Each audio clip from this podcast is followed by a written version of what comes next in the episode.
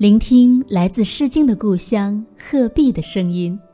大家好，这里是鹤之声 FM，我是子墨读课文栏目主持人子墨。今天我要为大家读的是一年级下册第十四课。要下雨了，小白兔弯着腰在山坡上割草。天阴沉沉的，小白兔直起身子，伸了伸腰。小燕子从它头上飞过，小白兔大声喊：“燕子，燕子，你为什么飞得这么低呀？”燕子边飞边说：“要下雨了，空气很潮湿。”虫子的翅膀沾了小水珠，飞不高。我正忙着捉虫子呢。是要下雨了吗？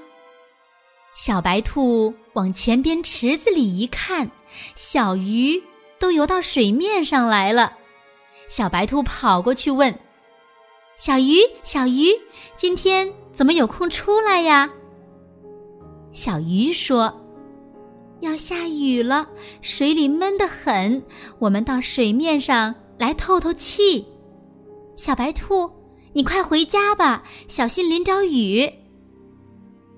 小白兔连忙挎起篮子往家跑，他看见路边有一大群蚂蚁，就把要下雨的消息告诉了蚂蚁。一只大蚂蚁说。是要下雨了，我们正忙着搬东西呢。小白兔加快步子往家跑，它一边跑一边喊：“妈妈，妈妈，要下雨了！”轰隆隆，天空响起了一阵雷声，哗哗哗，大雨真的下起来了。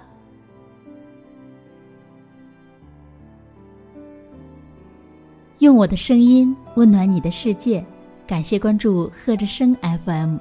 如果您喜欢我们的节目，请在节目下方点赞，更欢迎您将我们的节目分享出去，让更多的人听到来自鹤壁的声音。